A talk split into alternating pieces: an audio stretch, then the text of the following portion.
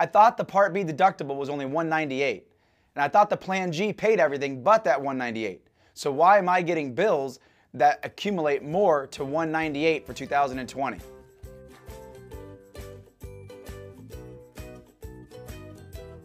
Those are the questions that my mother-in-law asked me last night because I helped her with the Medicare Supplement Plan G recently.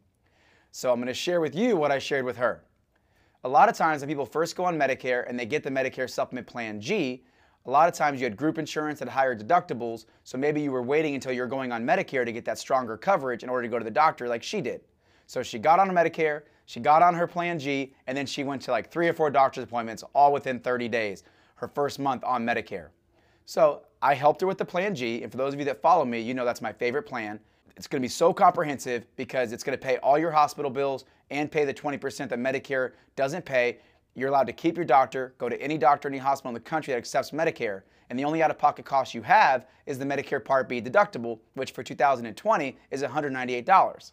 So as I just shared with you, I had to listen to my mother-in-law complain to me why she was getting bills for more than 198 when I told her that's all she was going to get. So I had her send me the bills and I see something that I see all the time, and I told her this, and I'm going to share this with you. Whether you have Plan N or Plan G, this is going to happen to you. If you, and usually it's to happen at the beginning of the year, every year you reset. If you go to the doctor multiple times in a two to six week period, and you have a Plan G or Plan N where you have to satisfy that Part B deductible, understand there is a lag time between when Medicare processes that the claims and your doctor's office bills them.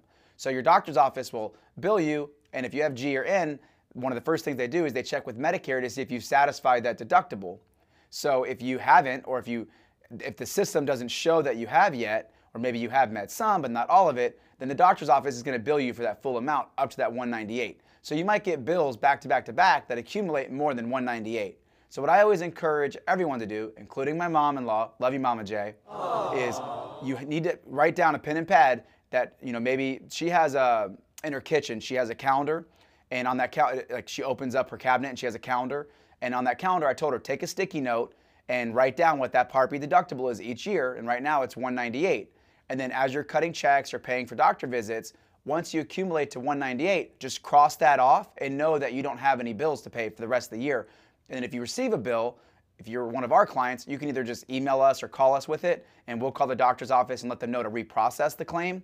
And then they'll show that you met your deductible and then you won't pay anything.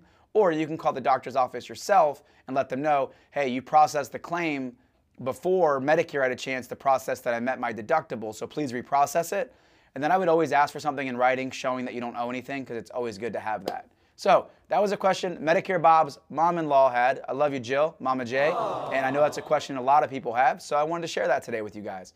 And of course, if you have any other questions about your Medicare coverage, the phone number is listed in the video. Give us a call. We can help you no matter where you live in the country.